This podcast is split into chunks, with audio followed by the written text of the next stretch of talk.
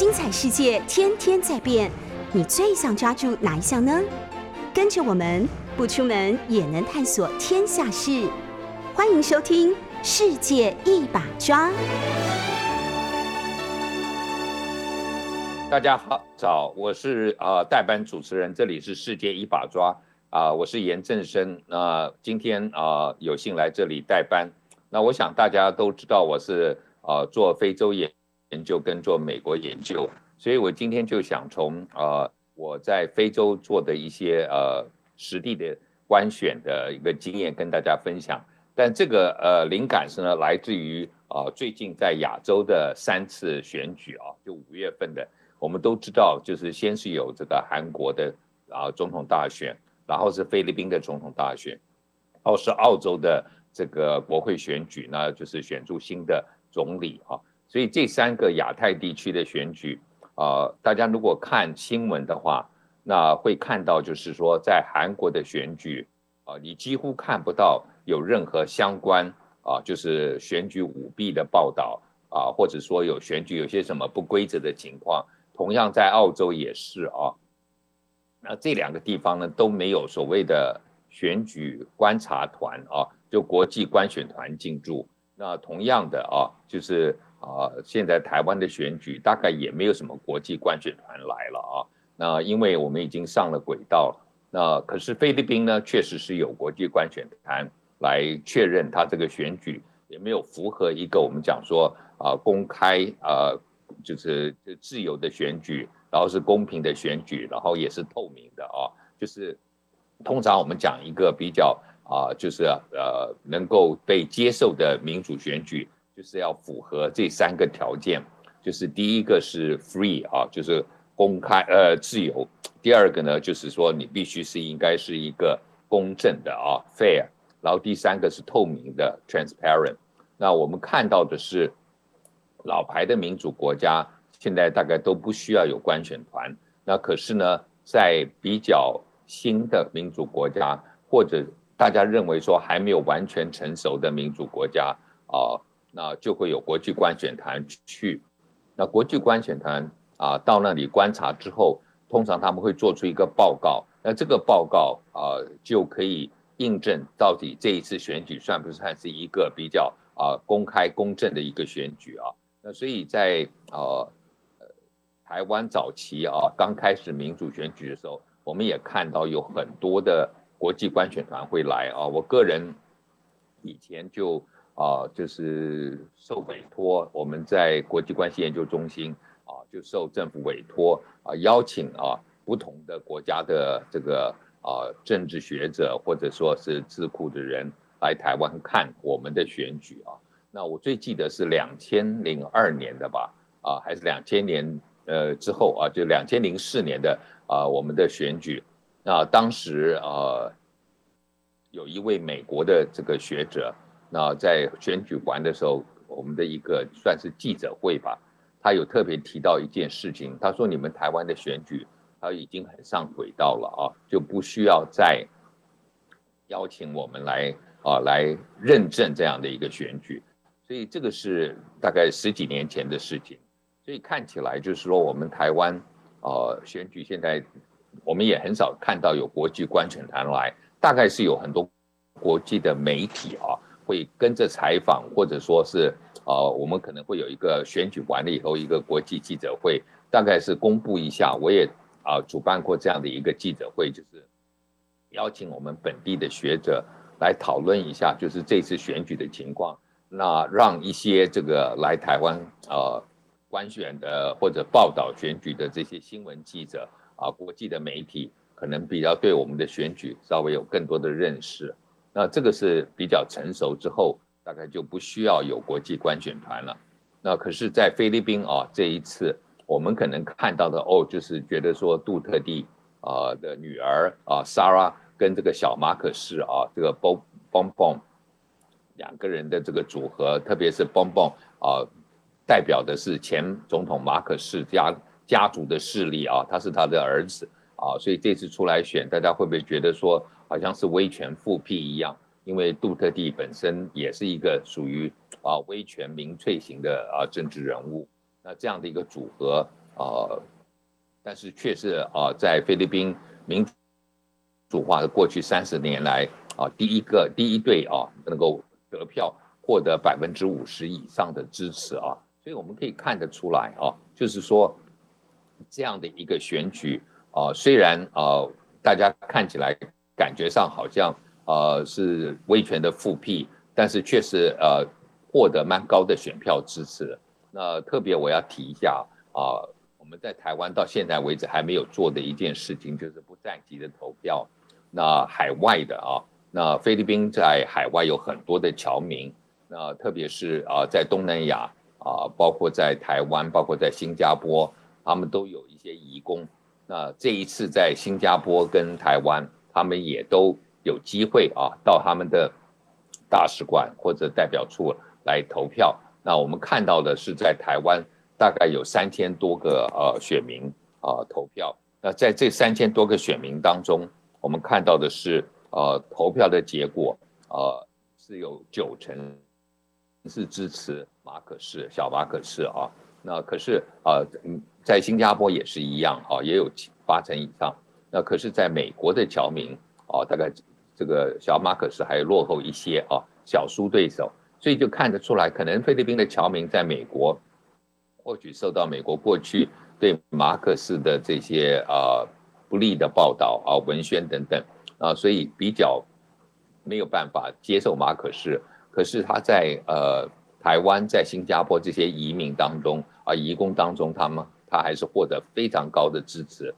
啊。我也问过我一个菲律宾的学生啊，那他是华裔的。哦，他非常高兴，马克斯赢了选举。所以，我们看选举有的时候不能从西方的角度来看，哈。那但是呢，这一次我们看到这个选举啊，对不起，呃，有一个比较有趣的现象，就是啊，菲律宾还是有国际观选团啊。这个国际观选团，他们认为这一次菲律宾的选举啊，就是有有一些啊透明度是够啊，那可是自由。呃，跟这个公平的程度是不够。那我先来提一下，什么叫做啊这个自由啊跟这个公平的这些选举啊？那所以先定一下，给一个定义好了。那所谓的自由选举啊，就是说啊，无论是候选人和选民啊，他们在选举的时候都能够自由地参与竞争啊。那这个很重要，就是说你不会被呃。被啊受到威吓啊，不能够很自由的来竞选啊啊，你可以自由竞争，然后出入造势场合，然后投票的行为也不受到威胁或困扰。这个当然是讲选民啊，就是你出去投票，你是很自由的可以去投你心仪的候选人，而不需要担心啊，你这个投票啊，你想去投，大家知道你这个啊投票的倾向会受到干扰啊，那这个是自由的。啊，选举那公平的选举呢，就是说啊，是在这个计票的时候要做到公平啊。那这个是啊，跟后面后后面我讲呃讲的这个 transparency 跟这个公开透明的要求还是有关的啊。那因为如果某一个方啊控制了选务啊，这个选这个我们说这个投票所啊，然后得以进行这个啊计坐票，那就不可能公平啊。那而且啊，整个投票的过程必须是要我刚刚讲的要公开透明，让啊监票员啊可以在场确认整个的程序啊是否有瑕疵，那有没有票箱是预先就已经塞进了选票，有没有人在啊没有证件的情况之下就进场投票，那开票的时候是否真的有啊啊实地啊登录各候选人的。票数等等啊，就开票的时候要确定这个票数是正确，所以这个大概是一个我们讲的真正的好的民主选举啊。那可是这一次菲律宾的选举啊，就是我们看到国际观选团，他们大概就是在呃马尼拉啊，在这个吕宋岛的中部马尼拉附近，然后再加上到明达纳俄，一共大概有六七个地方他们进行观选。毕竟啊，菲律宾很大，而且岛屿这么多。所以你能够啊散布到全全全国的话，非常的难啊，需要人力很多。那他们人力也很有限，所以就集中在这个地方这几个地方。那他们看到的是有一些问题啊，大部分的来讲，他们认为说啊透明度是没有问题的啊，transparency 可是啊，但是在其他方面，譬如说他们认为有买票的行为啊，有这个 vote buying，然后有什么叫 red tagging Red tagging 就是红标，红标的意思就是说有很多的候选人或者选民这样子讲好了，很多的选民啊，他老早就被政府啊贴标签啊，在台湾可能就是说抹红了啊，那说是共产党的同路人等等。啊，所以就等于是对他们可能啊，就是想要投票给他们呢，会比较担心一些。那对他们自己来讲，可能也是不公平的。所以这个 red tagging 啊，那本来是在这个我们讲生产过程当中，你把一些不用的东西啊贴一个红标，就是可以拿开的。但是在这个时候，好像就变成是说啊，你不满意哪些政治人物啊，然后就或者说一些激进分子，你就帮他们贴一个标签啊。所以叫红标，我们台湾大概就叫抹红吧。那第三个啊，就是 disinformation 假新闻很多。那我们也看到，就是马可是小马可是这一次啊，在这个选举之前，其实他也利用了社群的媒体，发动了很多的这个报道啊，就是我们也不能说是完全是假新闻，就是让大家来怀念过去马可是时代。啊，可能菲律宾的经济成长是比较好的，或者比较安定的一个状况。那用这个来帮他爸爸，等于是我们讲说，呃，算是呃呃平反吧。那平反之平反之后，那当然大家会想到说，哎，他的儿子啊，可能也应该有这个机会来指证。呃，但这个当中有很多的讯息，其实并不是那么真实啊，所以这个。disinformation 这个假新闻还是蛮多的啊。那第四个就是说，在你投票的时候，我在我讲我们在台湾大概也没有看过，在投票所投票的时候，这个投票所前面站了一些武警啊，不管是军人啊或者是警察，我觉得这个大概都不是很合适啊。那除非今天可能有啊，我们这样讲说有啊重要的官员、总统、副总统要投票。可能当地会有一些维安的人员在哦，但大部分来讲，我们看大概就是选务人员在那里，所以啊，当有军警在那，就确实啊会有一些恫吓的作用啊，你投票会受到影响。那这是第四个问题，第五个就是啊，有些投票所它临时更换了选务人员，那是不是有作弊的情况？这就很难讲了啊。所以你临时更换，这个是让大家有些起疑窦的地方。最后就是啊，地方的一些官员啊，那受到一个暴力的相待。那当然，菲律宾我们也看到过去就知道，特别在明达纳尔啊，选举的时候是会死人的啊。那我们在台湾啊，至少没有听过这样的一个讯息，就是选举的时候会因为选举而死人。那菲律宾啊，还是有这样情形啊，所以这个是啊，我们看到啊，有点类似中美都。国家啊，不晓得是不是因为都是啊这个西班牙的殖民地的呃之后啊，那中美洲国家也是像墨西哥等等啊，一个选举就是要死很多人的啊，萨尔瓦多啊这些大概都是如此，这洪都拉斯啊，那所以这个是菲律宾这一次被提出来，有些可以值得我们去观察的部分啊，但选举的结果至少啊那个国际观选团说透明度是够的。但是并不是那么公平啊，所以我们也看到这个还是有缺失啊。那至于呃，到底是不是真的是在选民当中能够被接受啊？我想大概呃不同的呃支持对不同政那个支持者的选民啊，就是大概都会有不同的看法。所以我想我们不必在这里花太多的时间。那因为这一次菲律宾啊相关的这个国际观选团的。这个报道啊，就让我想起我自己曾经啊多次到非洲去观选啊。那我也希望啊，就是我们的学者啊，特别我们呃年轻的学者在做东南亚的，其实可以主动报名啊。我相信这个国际观选团这件事情，并不是限制于啊说说你是不是就是啊台湾跟菲律宾有没有正式的邦交，他会不会让你去啊？我自己参加过几个观选团，都是我们没有邦交的国家啊。那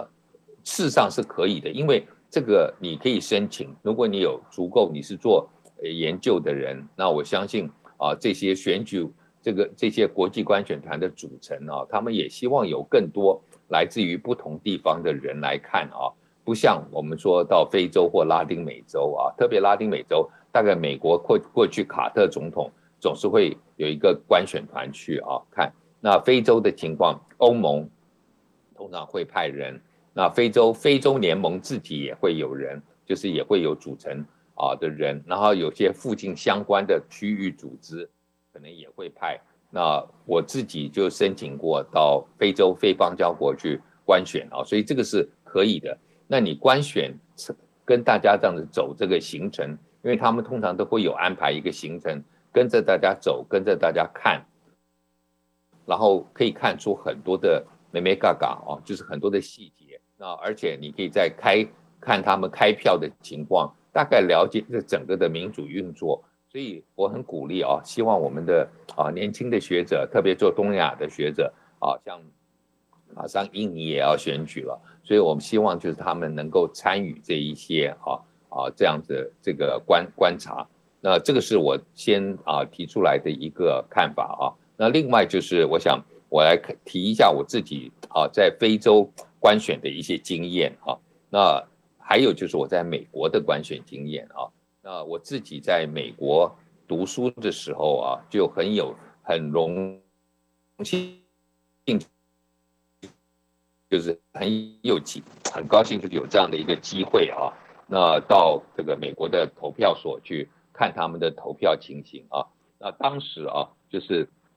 我在这个中西部印第安纳普渡大学啊读书的时候啊，那我这个时候啊，就是啊有机会啊。在上美国政治的课的时候啊，收到就是可以有这个去观选的机会，那我当然就勇于去参加了啊。那美国各州啊，这个投票他们的使用的投票设备都不太一样。那我自己看过两个地方，确实真的是不太一样啊。那但是年代很有久远了，我也不记得选票的长相，当时的长相到底是怎么样，然后的细节等等。但是我记得一个事情，就是啊，美国的选举，他们投票时候是要投很多的候选人啊。那从这个公职的各个公职，从可能啊总统到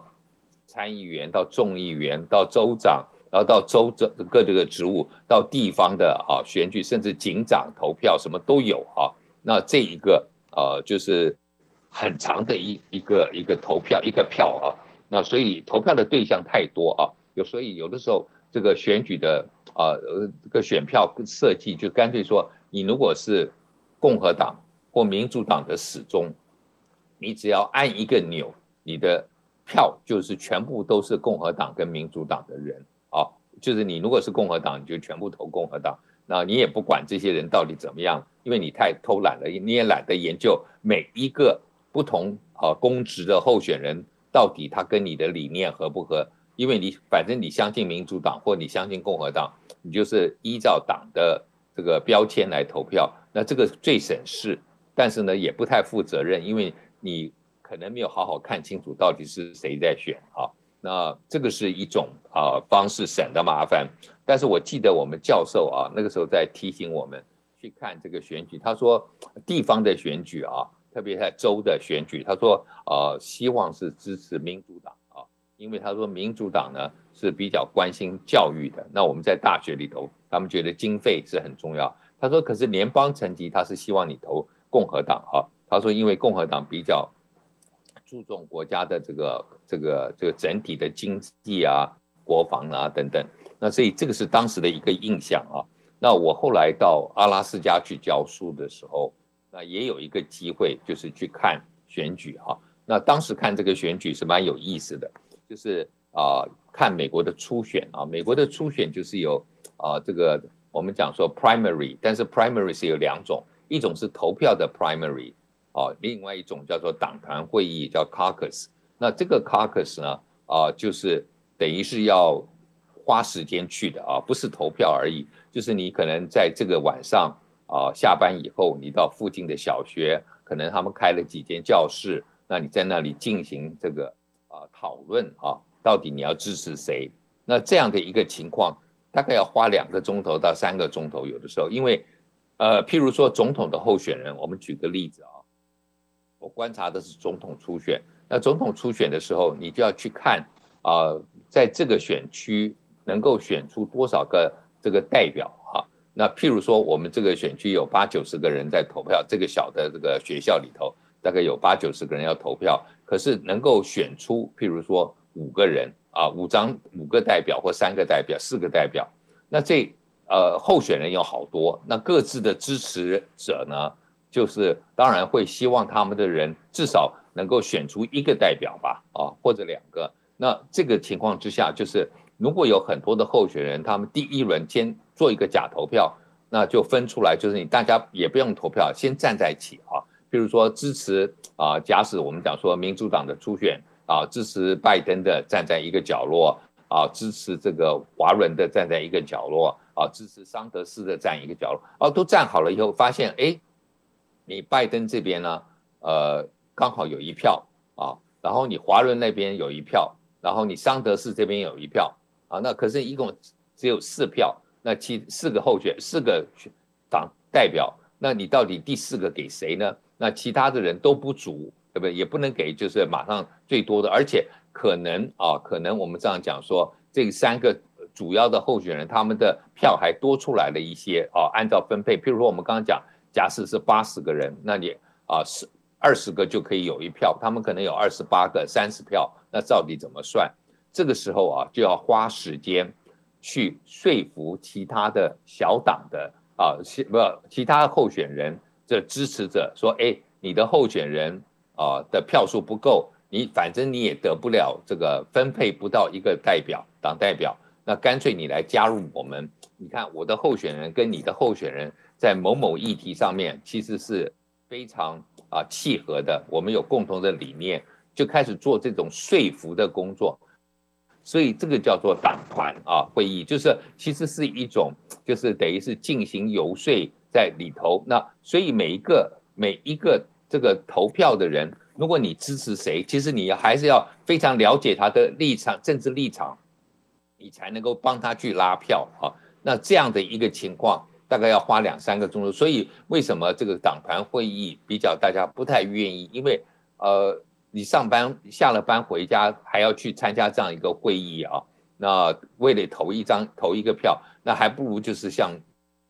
我们讲的 primary 哈，就是只去投票所投一个票就好了。但是这个党团会议有它的功能哈，那有些人也蛮喜欢去，因为会碰到朋友，可以聊个天，那甚至啊，在当地大概。啊，都会准备现场会一定会准备咖啡了，那然后会准备一些这个巧克力啊等等啊，这个饼干啊，所以你还可以去吃一点甜点啊，喝杯咖啡。那这个是我在美国官选的两个经验啊，一个就是啊在现场看党团会议，一个是看投票所。好，那我等一下我们进个广告，等一下回来来谈非洲的我官选的经验。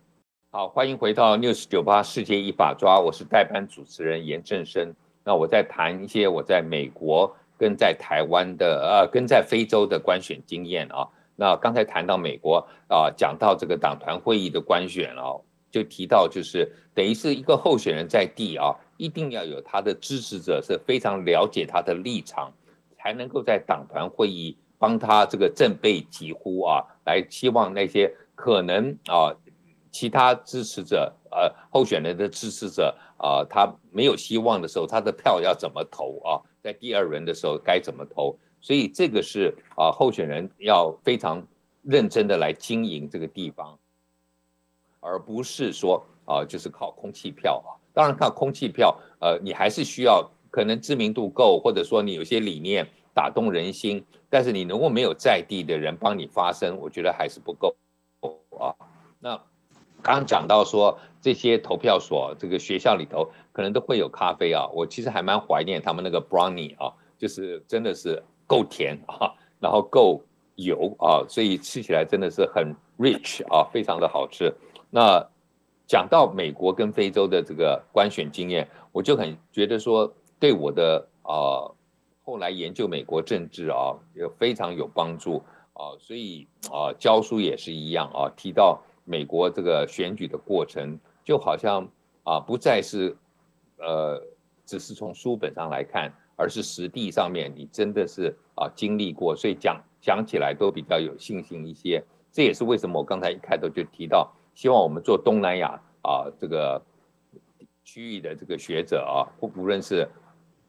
菲律宾、印尼、泰国这些，如果有选举，我们啊透过我们的代表处应该去参加啊，而不是就是缺席啊。特别我们自诩自己还算是一个民主比较成熟的国家，我觉得他们有的时候会啊啊希望能够看啊做一个比较，他们会自己会想要跟台湾比，那我觉得这也是一个蛮好的机会，介绍我们的民主程序啊。那我到非洲去看选举的第一次啊啊是到。我们过去的邦交国圣多美普林西比啊，这是一个在西非的外岛啊，这个外面的一个小岛国家，那大概就是跟台湾的位置差不多，就等于在一个大陆的外围。那然后呢，也在啊离赤道不远啊。那我们当然还是在北回归线，他们在赤道上面。呃，这样的一个小岛国，那我因为面积很小啊，所以我参加的国际观选团是。啊，可以看到不同地区的好几个投票所的啊，这个投票的情况。那个整个岛非常的小，那然后我们啊坐的观选团的这个吉普车就到处去走看。那这个当然就是啊，在圣多美啊看起来他们就是会有一个叫做啊非洲国家，包括菲律宾这一次都会有一个，他们我们在台湾叫中选会嘛，那他们有的时候就叫选举委员会啊，像菲律宾。就叫做 Election Commission 啊，那有些叫做中央选举委员会，有些叫国家选举委员会，大概都会有一个这个。那他们也希望看到我们这些国际观选团的去看了以后，然后我们做出的报告啊，说这个选举是 free, fair and transparent 啊，就是啊这个自由的、公平的，然后是透明的，这样就可以验证啊这个民主真民主选举是成功的。所以他们欢迎我们去，那但是呢，我到圣多美普林西比啊，呃很有意思的就是说，呃，先接受啊他们的这个中央中选会的一个简报，然后告诉我们大概分配我们会去哪些地方，不同的地方可以去看。那圣多美普林西比比较落后啊，很多的我是没有电的啊，所以投票的时候啊啊一定会就是呃有一些。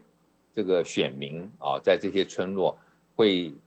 表达他们啊等待电的这个殷切盼望啊啊，就会可能，譬如说我们中选啊，我们观选团呃车子在开进去的时候，哎，在路上就有人在烧轮胎，把你的路挡住，然后你就停下来，希望能够把这个轮胎移开或者绕个路过去或怎么样。那你一听他们的诉求是什么，就是说。哎，上次就承诺我们要有电，到现在还没电，搞什么选举啊？那他们会做一些抗议，表达对政党啊没有兑兑现他的政见啊的一个不满。那投票的时候，我们也看到一些政党的支持者啊，会真的是年轻人会到现场去监票啊。那我看到他们那个认真的程度，我也非常感动，觉得说，哎，一个新兴民主国家愿意啊，呃，年轻人愿意参与来监票哦。非常的感动，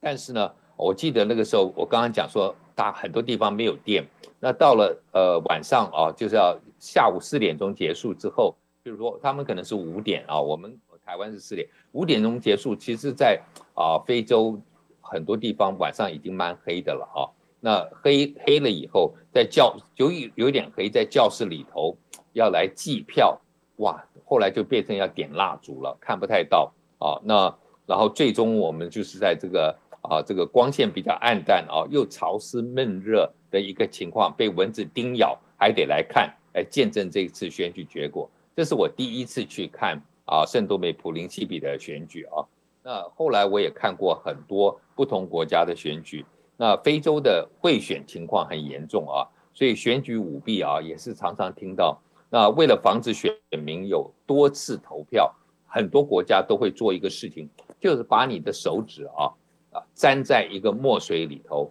那就是紫色的墨水，然后他会提供你大概一块布啊，把它擦干净。但是这个墨水一旦进到了你的手指，特别指甲的缝隙里头，是洗不掉的啊。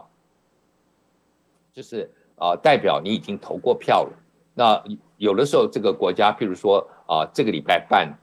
总统选举，下礼拜办国会选举。那国会选举时候就是用另外一个啊手指啊，可能总统选举用拇指啊，这个国会选举用食指。那这个你按放进去是一个礼拜洗不掉。我刚刚提了，那洗不掉的原因就是不让你做投重复投票，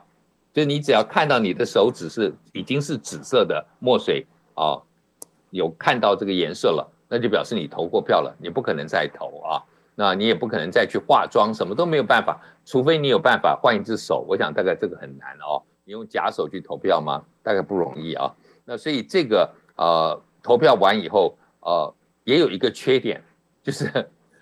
你只要人家看到你是有紫色的指甲，就表示你投过票了，就不会有人来跟你买票了啊。所以啊，很多的非洲啊选民啊觉得说，哇，选举选举的时候就难得一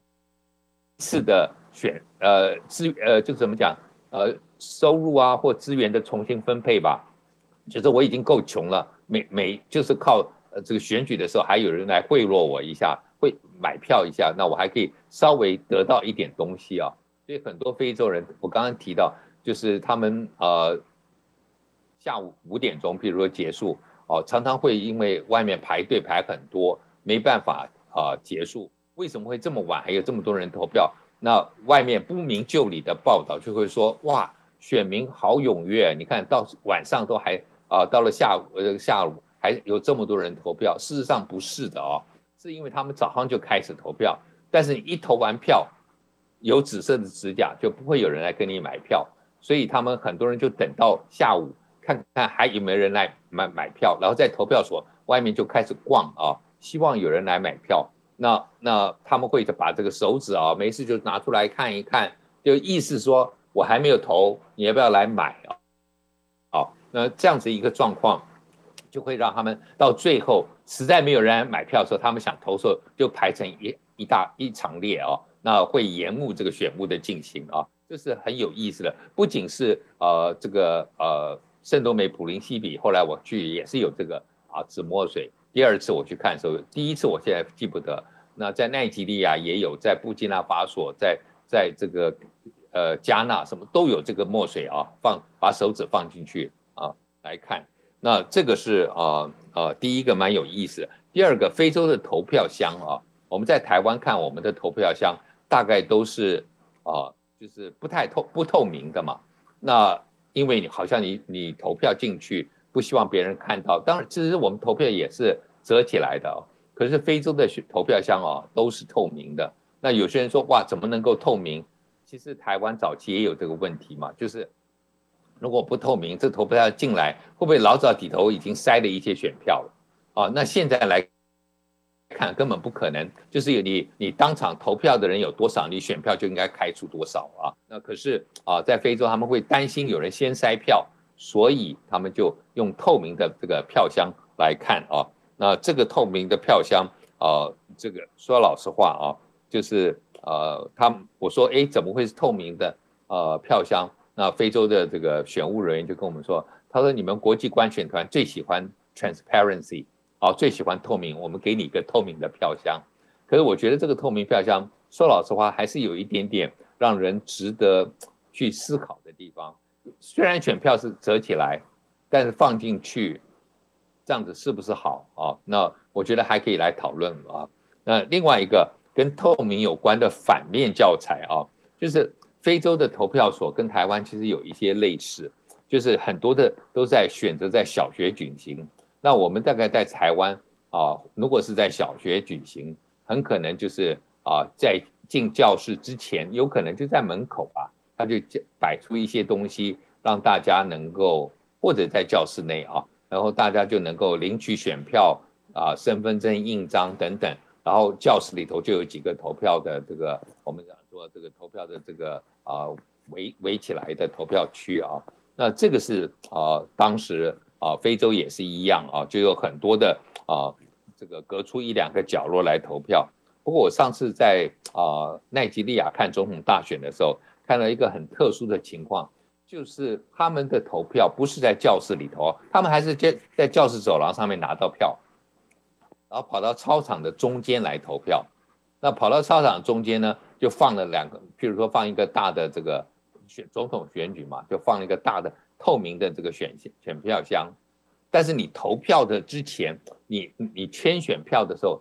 奈及利亚的，好，他们这个虽然是一个蛮大的国家，可是我上一次去看观察选举，当然也是十多年前了，他们那个选票还是由欧盟啊来捐给他们的，等于是帮他们印的。那这个选票。不仅是要用在总统选举，也要用在国会选举啊，甚至是州长的选举，因为还是有很多人不识字啊，所以他们就是用图案啊，譬如你这个党是什么图案，有些人可能是一个雨伞，有些人可能是一个什么啊特别不同的的动物来代表，那就是有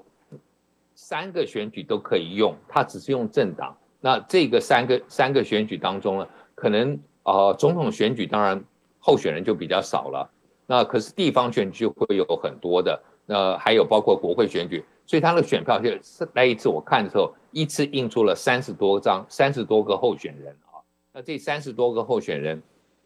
啊啊，在地方选举可能有用，可是总统选举的时候你只会投两票，所以我们等下就回头来看这样子一个选举会有什么样啊透明所带出来的负面效应。好，我们休息一下。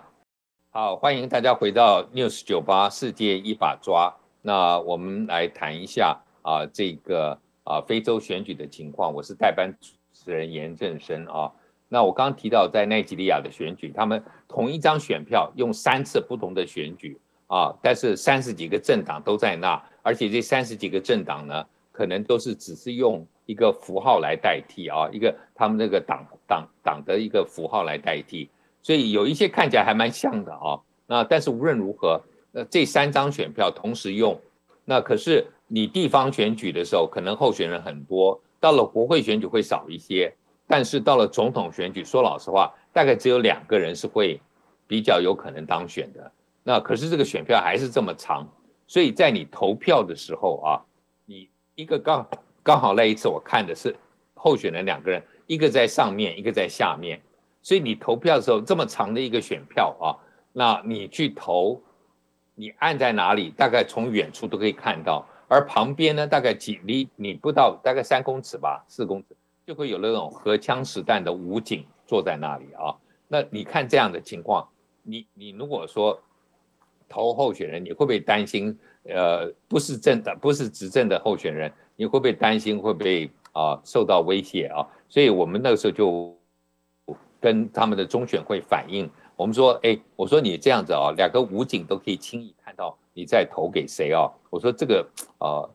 不是秘密投票，哎，我说我们啊选民主选举最重要是秘密投票。他你们国际观选团不是每天都在吵说我们要透明？你看我们多透明啊！那我说这个透明不是这种透明法啊，而是选举的过程要透明，但是投票不不能透明啊，投票透明还得了？啊，所以这是一个啊，这个在啊当地的啊投票看的一个状况啊。另外，我刚才提到啊，我去看圣多美普林西比的选举，那也很有意思。就是说，呃，除了呃你官选之外，你还可以接触当地不同的啊人、不同的政党的候选人，然后还有一些就是国际的官选团啊。那圣多美普林西比是因为它是一个比利时呃葡萄牙。啊，以前的呃这个殖民地啊，所以有一个葡萄牙的组织，就是包括葡萄牙在非洲的五个国家啊，安哥拉，还有他们的这个我刚刚讲圣多美普林西比，然后莫桑比克，然后还有呃这个维德角跟这个几内亚比索这五个国家啊，都有人来啊来看啊，就是这四就其他四个国家都有人来。然后葡萄牙也派人来，然后甚至很有意思的哦，葡萄牙就是另外一个在拉丁美洲的殖民地，巴西也有人来，然后在亚洲，澳门甚至也有派代表去，然后还有一个是从，呃，我们讲的这个东帝汶啊，过去也是葡萄牙殖民地，所以葡萄牙说葡语的国家都派人来了啊，所以这是一一组人，那欧盟也有派人来，那美国当。当地的大使馆也也有人啊，然后另外就是非洲联盟啊也有派人，然后还有呢就是啊，在这个我们讲说中非的一个这个区域的组织也也有人，所以还蛮多人，我一下就认得了好多不同国家的这个代表。那我觉得这个啊，也是一个很很很不错的机会，你可以去跟人家交换啊意见，然后看到很多不同的东西。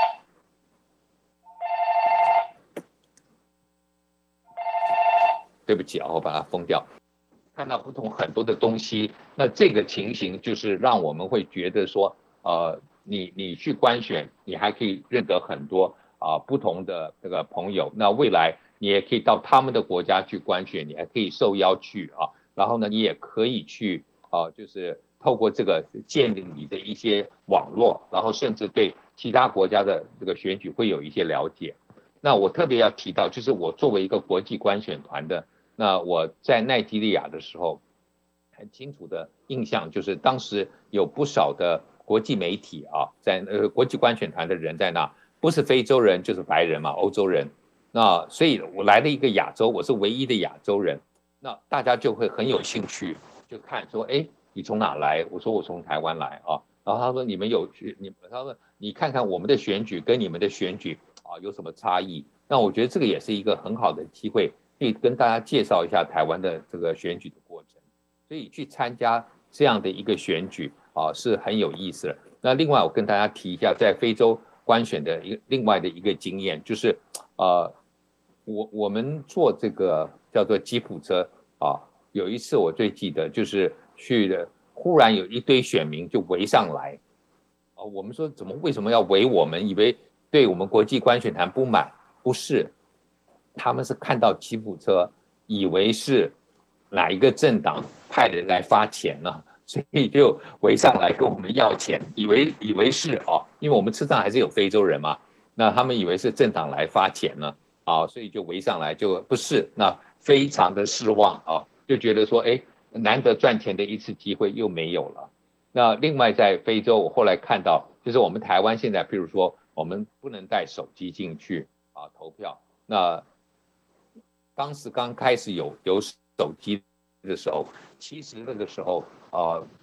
还没有那么那么强的照相功能。可是后来有了照相功能以后，选举确实是不能带。因为我在非洲就看到有有人就是等于投完票，那用手机照个相，让外面的人知道说，或者他拿了钱，他可能让人家知道说我拿了钱，我做了我的工作啊。所以这个后来当然也现在都不准了。所以慢慢这个形成了一个啊比较正当的规模啊，那可是确实啊开票的经验也让我刚才提到圣多美的开票经验，那我提一下呃布基纳法索好了，布基纳法索的经验是非常有秩序，而且他们整个的这个电脑的设备啊，整个过程当中都没有让大家完全质疑啊，所以我我非常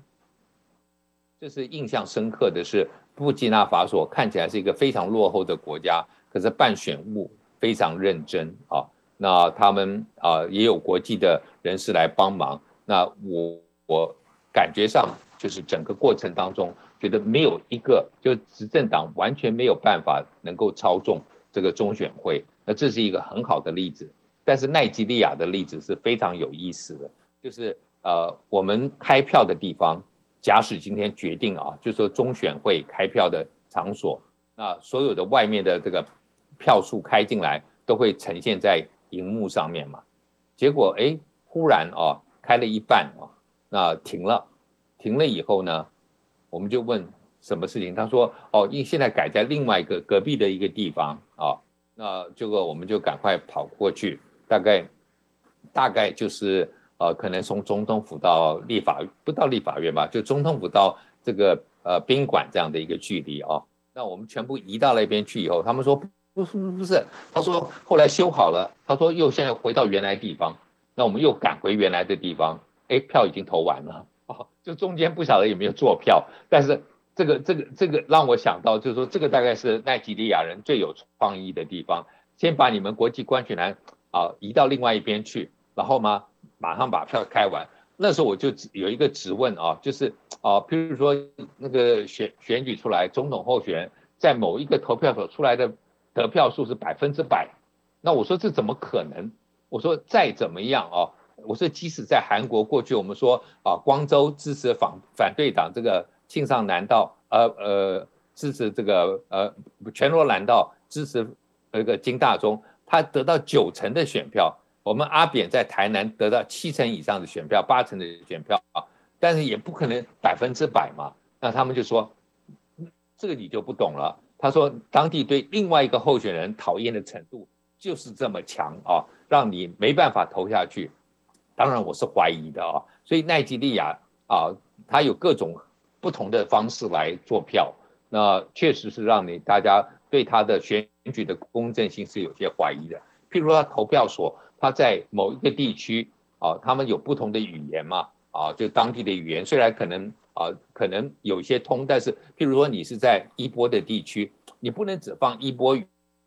而不放其他两个啊语言，当然英文是一定要的。所以假使你不放其他两个语言，那看起来这个就是不公平啊。就是同样，假使我们今天台湾目前啊是因为只有中文可以用啊，所以不会有这个大的问题。但是假使未来我们成为一个多语言的，比如英文也放进去，那要不要放英文？然后对对于其他的语言要不要加入？啊，这些都是奈及利亚在选举操作上可以使用的地方。那我自己看到在非洲的选举，那我回到台湾的选举，我只希望说，呃，过去啊非洲的选举的一些问题，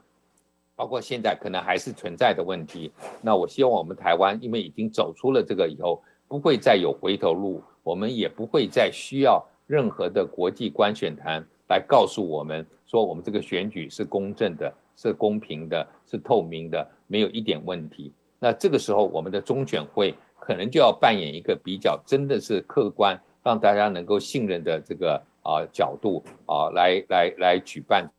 这个选举啊。那大家也啊，最近这几次选举，我们看到啊，连双方阵营都有一些对互相的不信任啊。那这个其实对我们的选举发展不是好事，因为。有任何的不信任，就代表这个选举的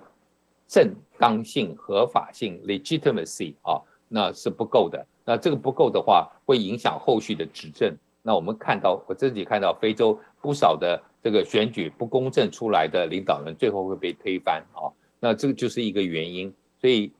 希望这一次啊，菲律宾的选举让我们得到一点启示，也希望这一次。